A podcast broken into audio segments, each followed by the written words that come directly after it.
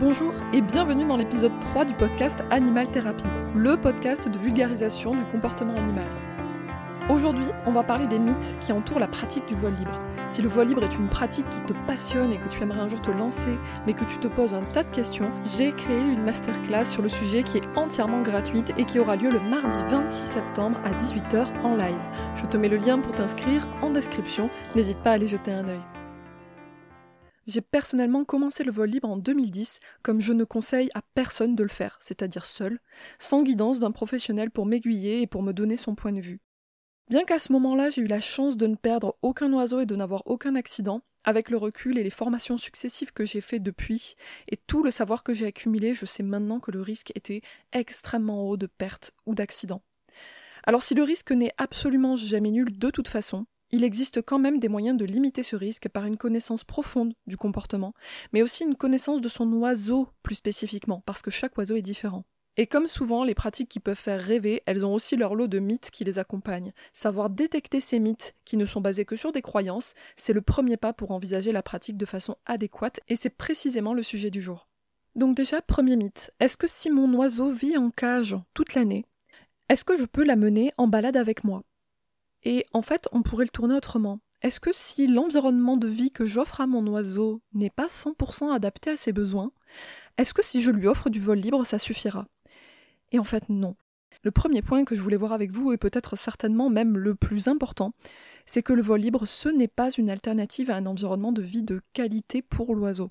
Et je pense que c'est assez facile à, à comprendre même instinctivement. Si vous avez votre oiseau qui vit dans une toute petite cage qui est inintéressante, qui n'a pas d'enrichissement, et que à côté de ça, vous lui ouvrez la cage et qu'il a la possibilité de sortir dans un environnement qui est très riche, dans un environnement qui est super stimulant, alors le risque qu'il ne veuille tout simplement pas revenir, parce qu'il y a énormément de choses à faire à l'extérieur, énormément de choses que dans son environnement de vie habituel il n'a tout simplement pas, est-ce que vous pensez que votre oiseau va être motivé pour revenir vers vous?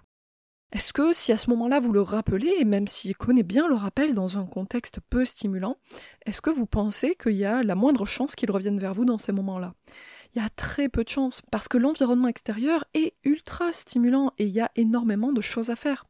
Si moi on m'annonce la fin d'un jeu en me demandant de revenir, je vais certainement traîner la patte pour revenir. Qui plus est, dans un contexte de vol libre, il faut bien comprendre que votre oiseau à ce moment-là, il est complètement libre. Le mot est d'ailleurs dans... Euh, dans le titre, le vol libre, il est libre. Et c'est ça en fait toute la différence, c'est qu'à ce moment-là, notre oiseau, il est complètement maître de ses décisions, maître de ses choix. Et donc notre but, ça va être de faire en sorte qu'il ait envie de revenir vers nous. Et lui offrir en captivité un environnement de vie qui est approprié, c'est le premier pas pour lui donner envie de revenir vers nous. Ça commence aussi par là. Vous êtes en train, en lui offrant un environnement de vie adapté, de créer les fondations pour créer la motivation pour qu'il ait envie de revenir vers vous, parce qu'il se sentira bien à vos côtés, parce qu'il n'aura pas l'impression qu'on lui retire quelque chose dès qu'il rentre en cage, dès qu'il rentre en volière. Finalement, si je devais dire ça autrement, le vol libre, ce ne serait qu'une pratique qui est bonus dans la vie d'un oiseau qui a déjà une vie complète, une vie enrichie, dans un espace de vie qui est adapté à sa morphologie et à son espèce. Donc est-ce qu'on peut envisager le fait de sortir son oiseau après l'avoir laissé 8 heures à la maison, tout seul, dans sa cage, sans rien autour de lui qui l'amuse, sans enrichissement, sans jouer, sans choses finalement qui lui permettent de satisfaire aux besoins inhérents de son espèce, je vous déconseille très fortement de sortir votre oiseau. C'est même pas que je vous le déconseille, c'est que c'est absolument prohibé. Tout simplement parce que votre oiseau va effectivement sortir, et il y a de grandes chances ce moment-là, il ne souhaite tout simplement pas revenir. Et c'est là aussi où on voit bien que finalement le vol libre, ça ne consiste pas simplement à apprendre le rappel à son oiseau.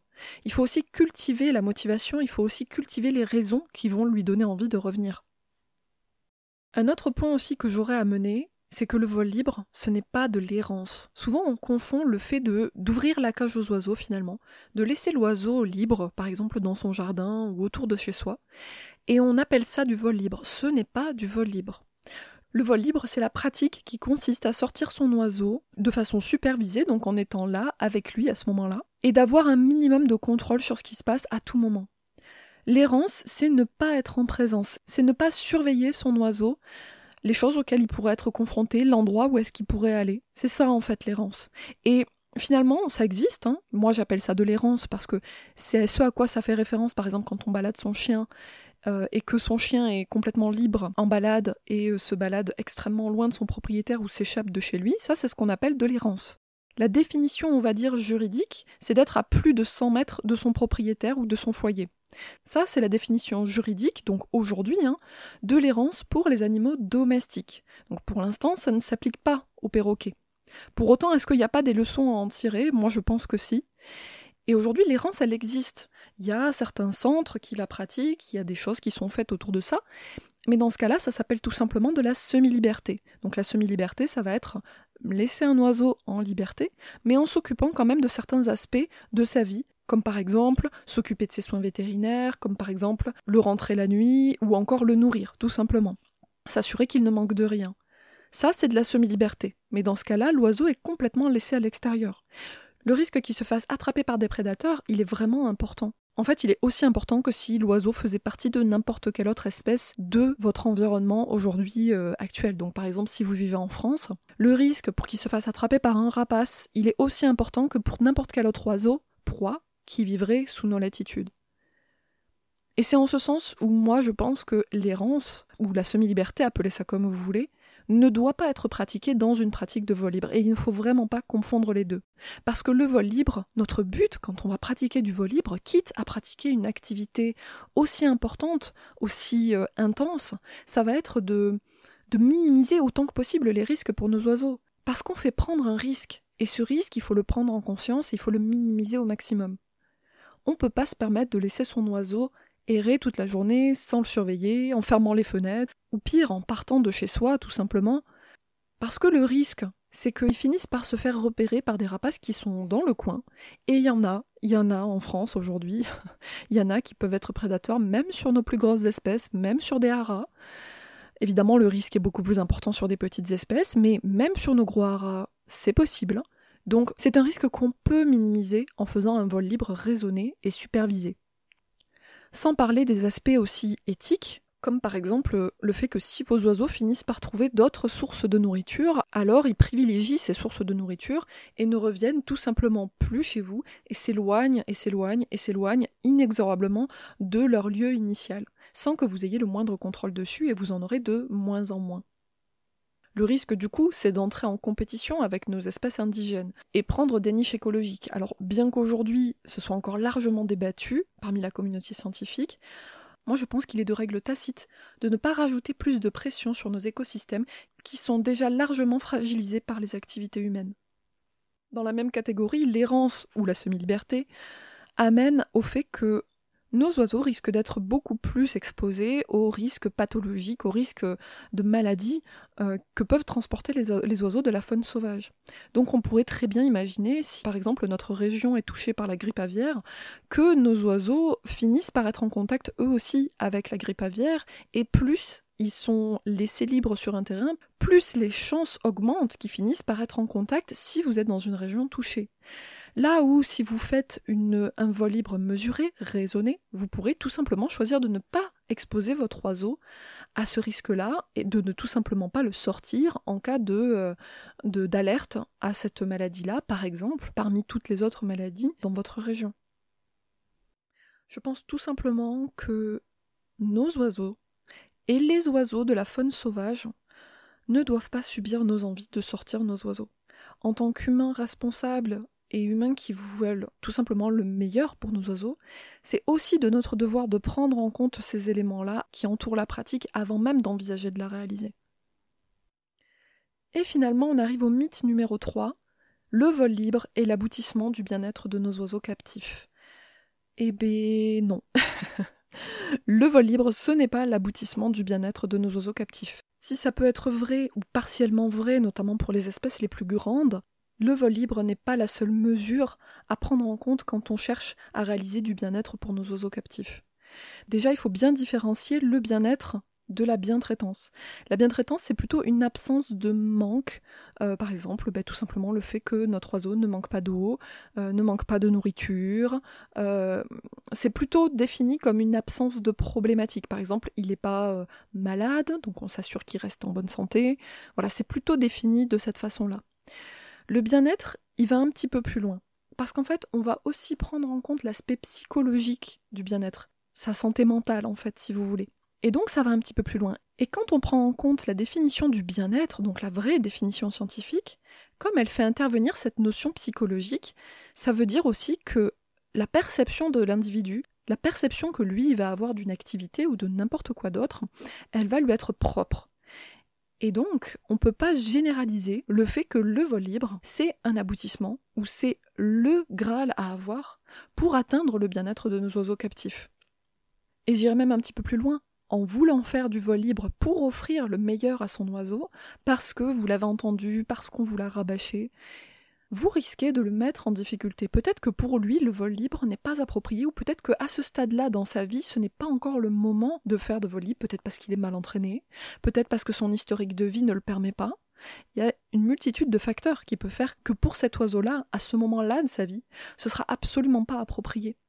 Le vol libre, ça implique de faire sortir son oiseau dans un environnement qui est très intense, très fort en stimuli.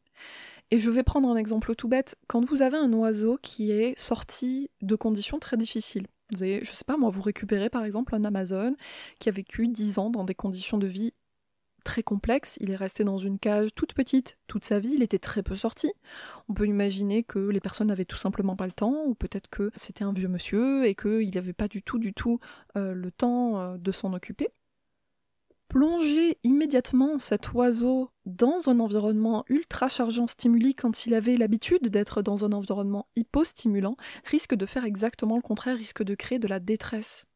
Donc le risque de perte, il est très important. Bon, ça c'est la première chose. Mais ce qu'on peut aussi imaginer, c'est que vous ayez un oiseau qui soit totalement hébété, totalement apathique dans ce nouveau milieu-là, qui ne sait plus voler, donc qui ne vole pas, par exemple, ce serait une possibilité, hein, ça arrive aussi. J'entends souvent, voilà, mon oiseau s'est pas volé, donc je le sors à l'extérieur, comme ça il est content, il regarde ce qui se passe. Et parfois, si on s'intéresse un petit peu aux éléments de langage corporel, on peut se rendre compte qu'en réalité l'oiseau est en détresse. Parce qu'il y a soudainement une multitude de stimuli qui est très difficile à vivre pour lui, il n'a pas du tout été habitué. Même si vous avez essayé de faire une désensibilisation euh, tranquillement, doucement, quand il a commencé à arriver chez vous, et eh bien mine de rien, c'est très difficile parce que la vraie vie est chargée de stimuli. Et c'est vrai que la vie en maison, elle ne représente pas tout ce qu'on peut rencontrer à l'extérieur. Et donc, même si cet oiseau-là, il est bien traité parce que vous faites en sorte qu'il soit bien traité, parce que vous lui offrez tout ce dont il a besoin physiquement, si on oublie cette donnée psychologique, qu'on ne fait pas d'études de cas et qu'on ne s'intéresse pas à ce qu'il en est pour cet oiseau précisément, le risque de faire une erreur, il est important. Et donc, à chaque fois qu'on va envisager une pratique, d'ailleurs, quelle qu'elle soit, on va toujours s'intéresser en premier lieu à et cet oiseau, est-ce que lui, ça lui convient? Et c'est la première chose à envisager avant même de se dire, euh, de façon généraliste, le vol libre, c'est l'aboutissement du bien-être pour nos oiseaux. Parce que ce sera peut-être pas le cas pour le vôtre. Et d'ailleurs, je me permets de dire, si vous avez été culpabilisé parce que vous ne sortiez pas vos oiseaux en vol libre, vous pouvez tout simplement arrêter de culpabiliser, vous pouvez tout simplement ne pas écouter aussi ces discours-là qui ne sont basés que sur des croyances. Dans la catégorie des mythes aussi, j'entends souvent qu'un oiseau âgé ne pourra jamais sortir. Je fais un petit peu le pont avec ce que j'ai dit précédemment sur le fait, euh, ben voilà, sur par exemple un oiseau euh, qui serait sorti de maltraitance ou, ou sans parler forcément de maltraitance, un oiseau qui n'a pas été dans des conditions de vie appropriées à ses besoins pendant un certain nombre d'années. Et donc, est-ce que finalement un oiseau âgé peut être sorti en vol libre? Eh bien, en fait, ça dépend. Ça dépend de plein plein de choses. C'est pas une réponse aussi binaire, c'est pas un oui ou un non, c'est toujours ça dépend. Un oiseau âgé peut tout à fait être sorti en vol libre si, et seulement si, et ce sera vrai très souvent, il a eu un entraînement rigoureux qui a été réalisé avant, où on a évalué ses capacités, on lui a permis d'acquérir de nouvelles compétences, et on l'a désensibilisé à plein de choses, on a géré aussi ses émotions, et on lui a permis une évolution progressive et harmonieuse pour qu'il ait les fondations nécessaires pour pouvoir sortir dans des conditions aussi entre guillemets extrêmes ou en tout cas aussi stimulantes que ce que peut l'être le vol libre. Mais effectivement, se lancer dans l'entraînement d'un oiseau qui a été dans des conditions de vie très difficiles avant dans sa vie par exemple, comme je vous disais, hein, alors sans parler forcément d'oiseau qui a été sorti de maltraitance, un oiseau qui a été dans des conditions de vie qui n'étaient pas appropriées à ses besoins, donc une toute petite cage, qui a jamais eu l'opportunité de s'exercer au vol, même sans parler de rappel, hein, tout simplement voler dans son environnement. Oui, pour cet oiseau-là, ce sera beaucoup, beaucoup plus dur. Mais ça, ça dépend pas trop de son âge, mais plutôt des conditions de vie dans lesquelles il a été tout au long de sa vie. Donc par exemple, on peut très bien avoir un oiseau de 30 ans qui a vécu dans une immense volière toute sa vie, mais qui est au top de ses capacités physiques et mentales, qui a confiance en lui, qui a confiance en ses ailes, et qui sera un candidat tout à fait approprié pour la pratique du vol libre, comme un oiseau de 4 ans qui serait déjà très amoché par des conditions de vie captives qui ne sont pas appropriées, et l'entraînement qui va en découler sera certainement du coup beaucoup plus long et beaucoup plus difficile. Donc on pourrait dire, si je devais résumer ce, ce mythe-là, que si l'âge a une importance, parce qu'il peut donner une indication sur l'adaptabilité de l'individu, ce qui est bien plus révélateur, c'est l'historique de vie dans lequel aura été euh, l'oiseau toute sa vie et les compétences qu'il possède déjà. Je parle de tout ça hein, de toute façon dans ma formation sur les fondations du vol libre pour essayer de minimiser au maximum les risques et pour essayer de déceler justement euh, qu'est-ce qui va faire d'un oiseau que c'est un bon candidat au vol libre ou pas en prenant en compte tous ces critères-là. Un autre mythe que j'entends souvent, c'est que la relation ne serait pas nécessaire pour sortir un oiseau. Et pourtant si, si, si, c'est le cas. Alors pourquoi? Déjà, il faut définir exactement ce que c'est une relation d'un point de vue strictement comportemental. La définition comportementale d'une relation, c'est quoi? C'est la somme de tous les renforcements positifs qu'il va y avoir entre deux individus. Autrement dit, si je devais dire ça autrement, c'est bah, par exemple si vous avez des choses qui se passent et qui sont très agréables pour un individu, alors votre relation, il y a des chances qu'elle soit bonne. Et à quoi ça amène le fait qu'on cumule des euh, situations très positives avec un oiseau? À quoi ça amène? Ben, Ça amène à la confiance. Et la confiance, c'est un critère qui est très important dans la pratique du vol libre. Il faut que votre oiseau puisse vous voir comme un repère. Comme un repère plutôt que comme une chose sur laquelle des fois il se dit oui, des fois elle est gentille, oui, mais des fois elle est méchante.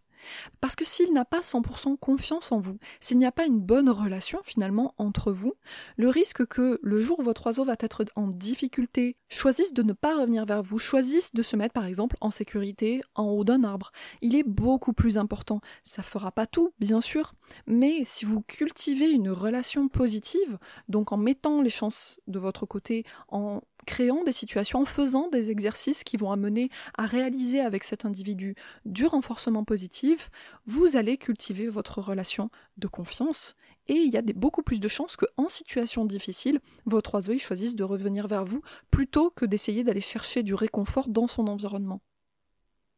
C'est aussi un des aspects qui fait que si notre oiseau, par exemple, part en vol de, fuite, si vous êtes son repère à l'extérieur, il y a toutes les chances qu'il décide, s'il arrive à se Évidemment, il faut de la résilience hein, par rapport à une peur immédiate. Il faut que la peur puisse, qu'il arrive à la gérer, qu'il arrive à, rebaisser ses émotions le plus rapidement possible. Ça aussi, ça s'apprend. Et c'est aussi d'ailleurs un des aspects qui fait que euh, ben, le vol libre, finalement, c'est pas aussi simple. C'est pas qu'une histoire de rappel. Il va falloir aussi apprendre à gérer les émotions.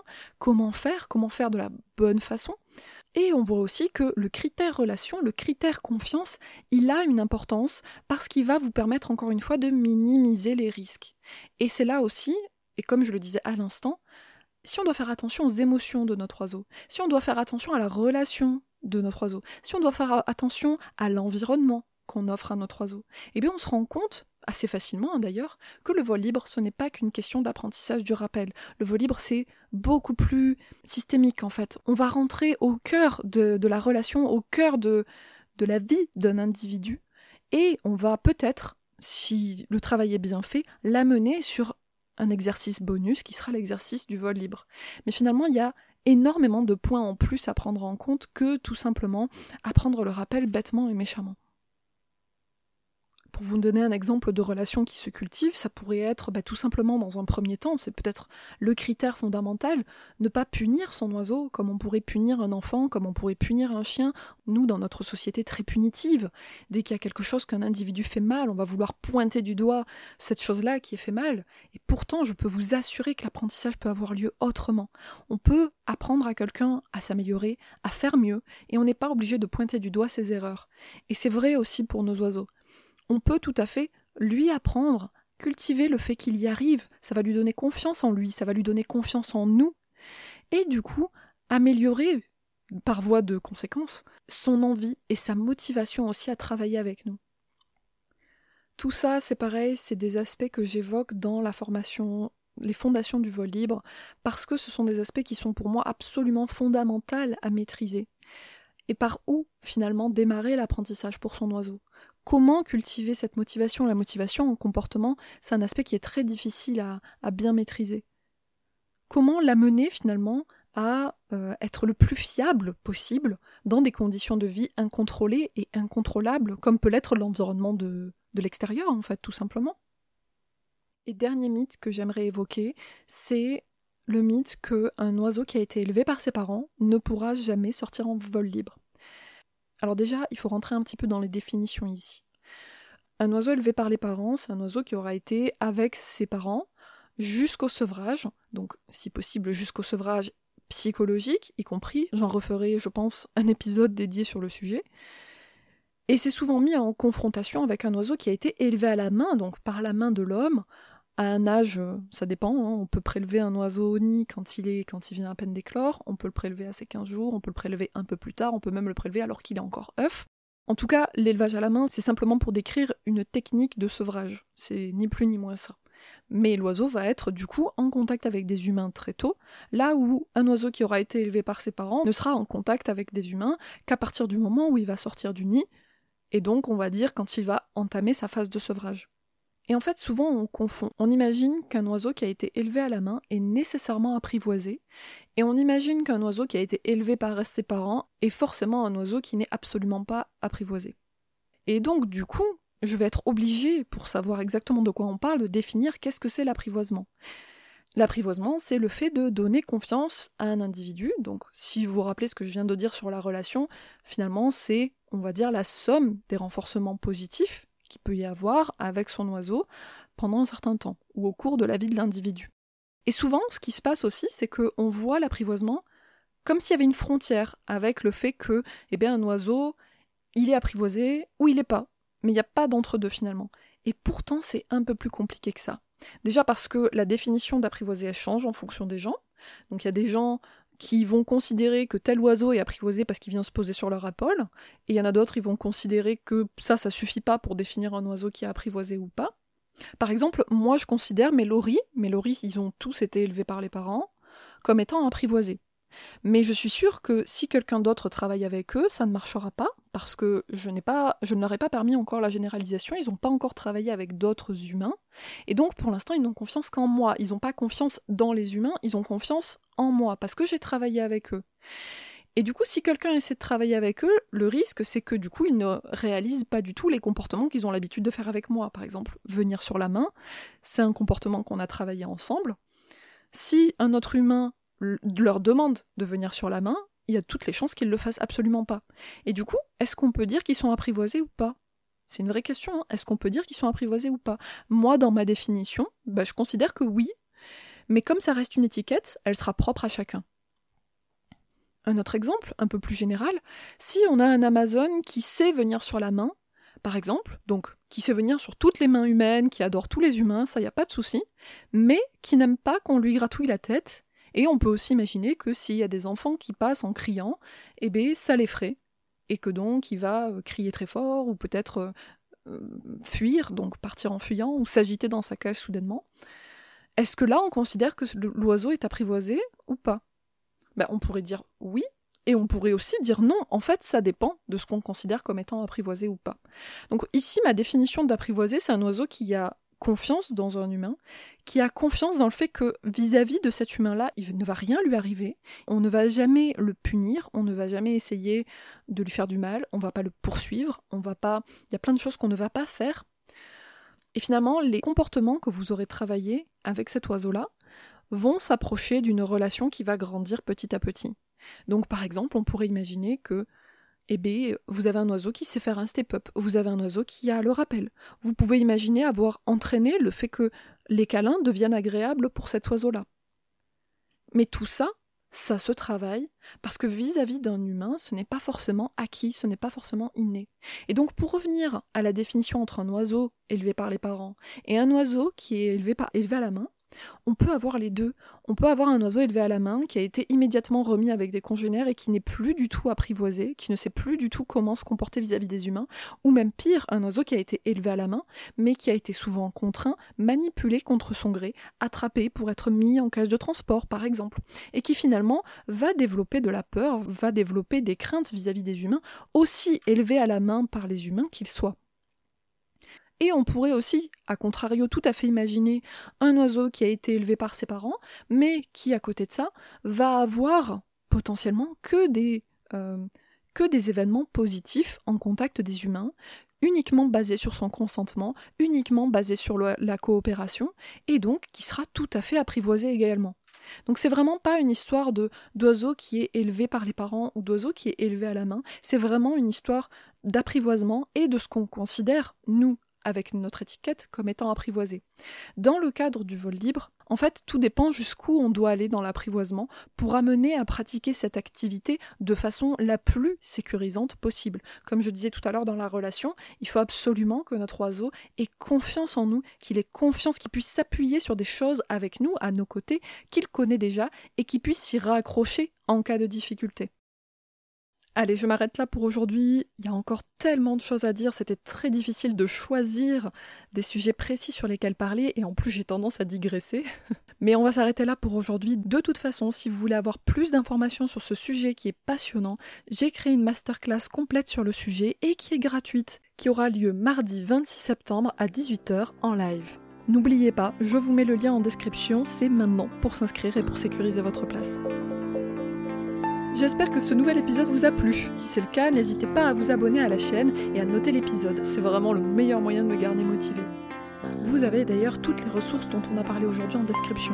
Si vous avez des questions ou des remarques sur l'épisode du jour, n'hésitez pas à commenter. D'ailleurs, dans la section commentaires aussi, vous pouvez tout à fait suggérer un prochain sujet qui vous tient à cœur.